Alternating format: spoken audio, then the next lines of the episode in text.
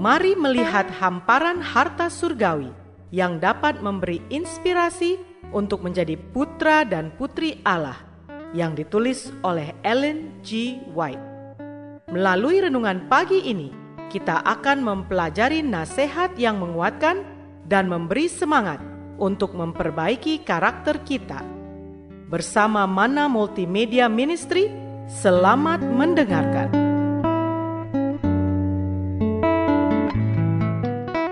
Shalom, selamat pagi saudaraku.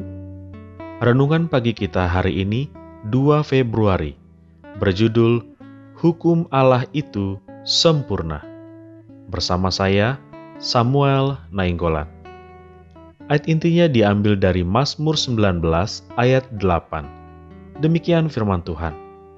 Taurat Tuhan itu sempurna, menyegarkan jiwa. Peraturan Tuhan itu teguh, memberikan hikmat kepada orang yang tak berpengalaman. Mari kita dengarkan penjelasannya.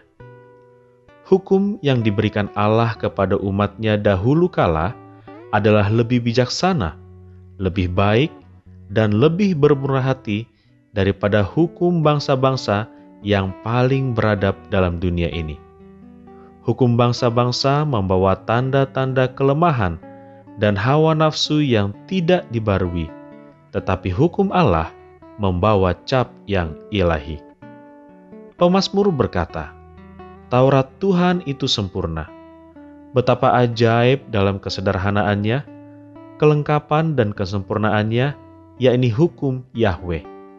Itu begitu singkat, sehingga kita dengan mudah dapat menghafalkan tiap-tiap hukumnya. Namun begitu luas jangkauannya, sampai mengucapkan segenap kehendak Allah dan mengambil pengetahuan bukan saja tentang perbuatan-perbuatan lahir, melainkan segala pikiran dan maksud, keinginan, dan emosi hati. Hukum manusia tidak dapat melakukan ini. Hukum-hukum manusia hanya dapat bertindak dengan perbuatan-perbuatan lahir saja.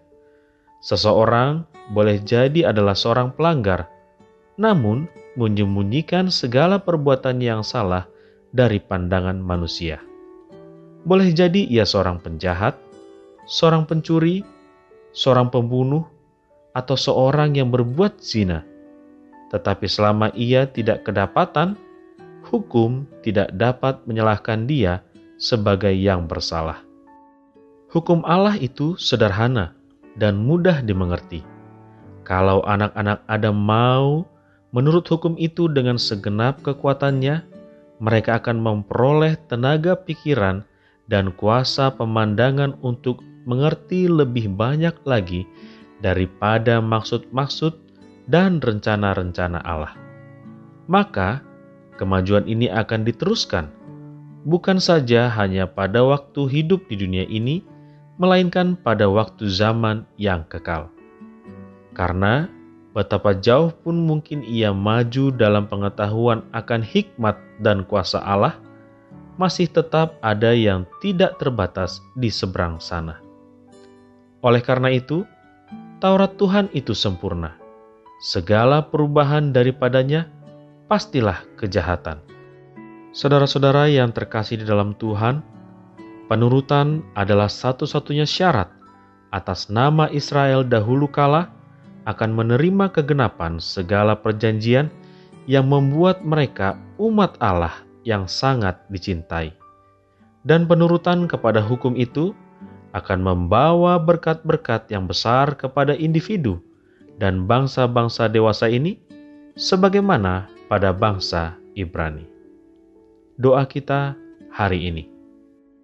Bapa, terima kasih Melalui renungan pagi ini kami boleh belajar dari firman-Mu mengenai kesempurnaan hukum Allah yang membawa cap ilahi. Terima kasih melalui renungan pagi ini kami diingatkan bahwa hukum Allah lebih bijaksana, lebih baik, dan lebih bermurah hati daripada hukum bangsa-bangsa di dunia ini.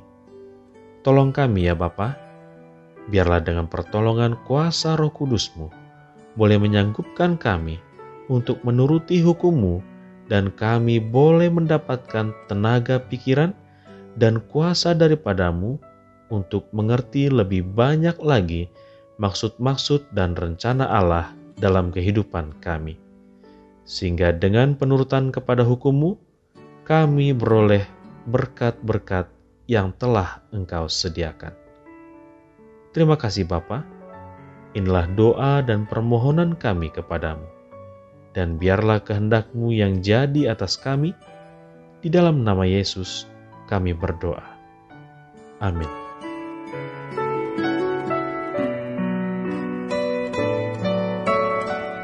Demikianlah tadi pembahasan tentang menjadi putra dan putri Allah. Semoga firman Tuhan hari ini menjadi berkat bagi Anda. Sampai jumpa, Tuhan memberkati.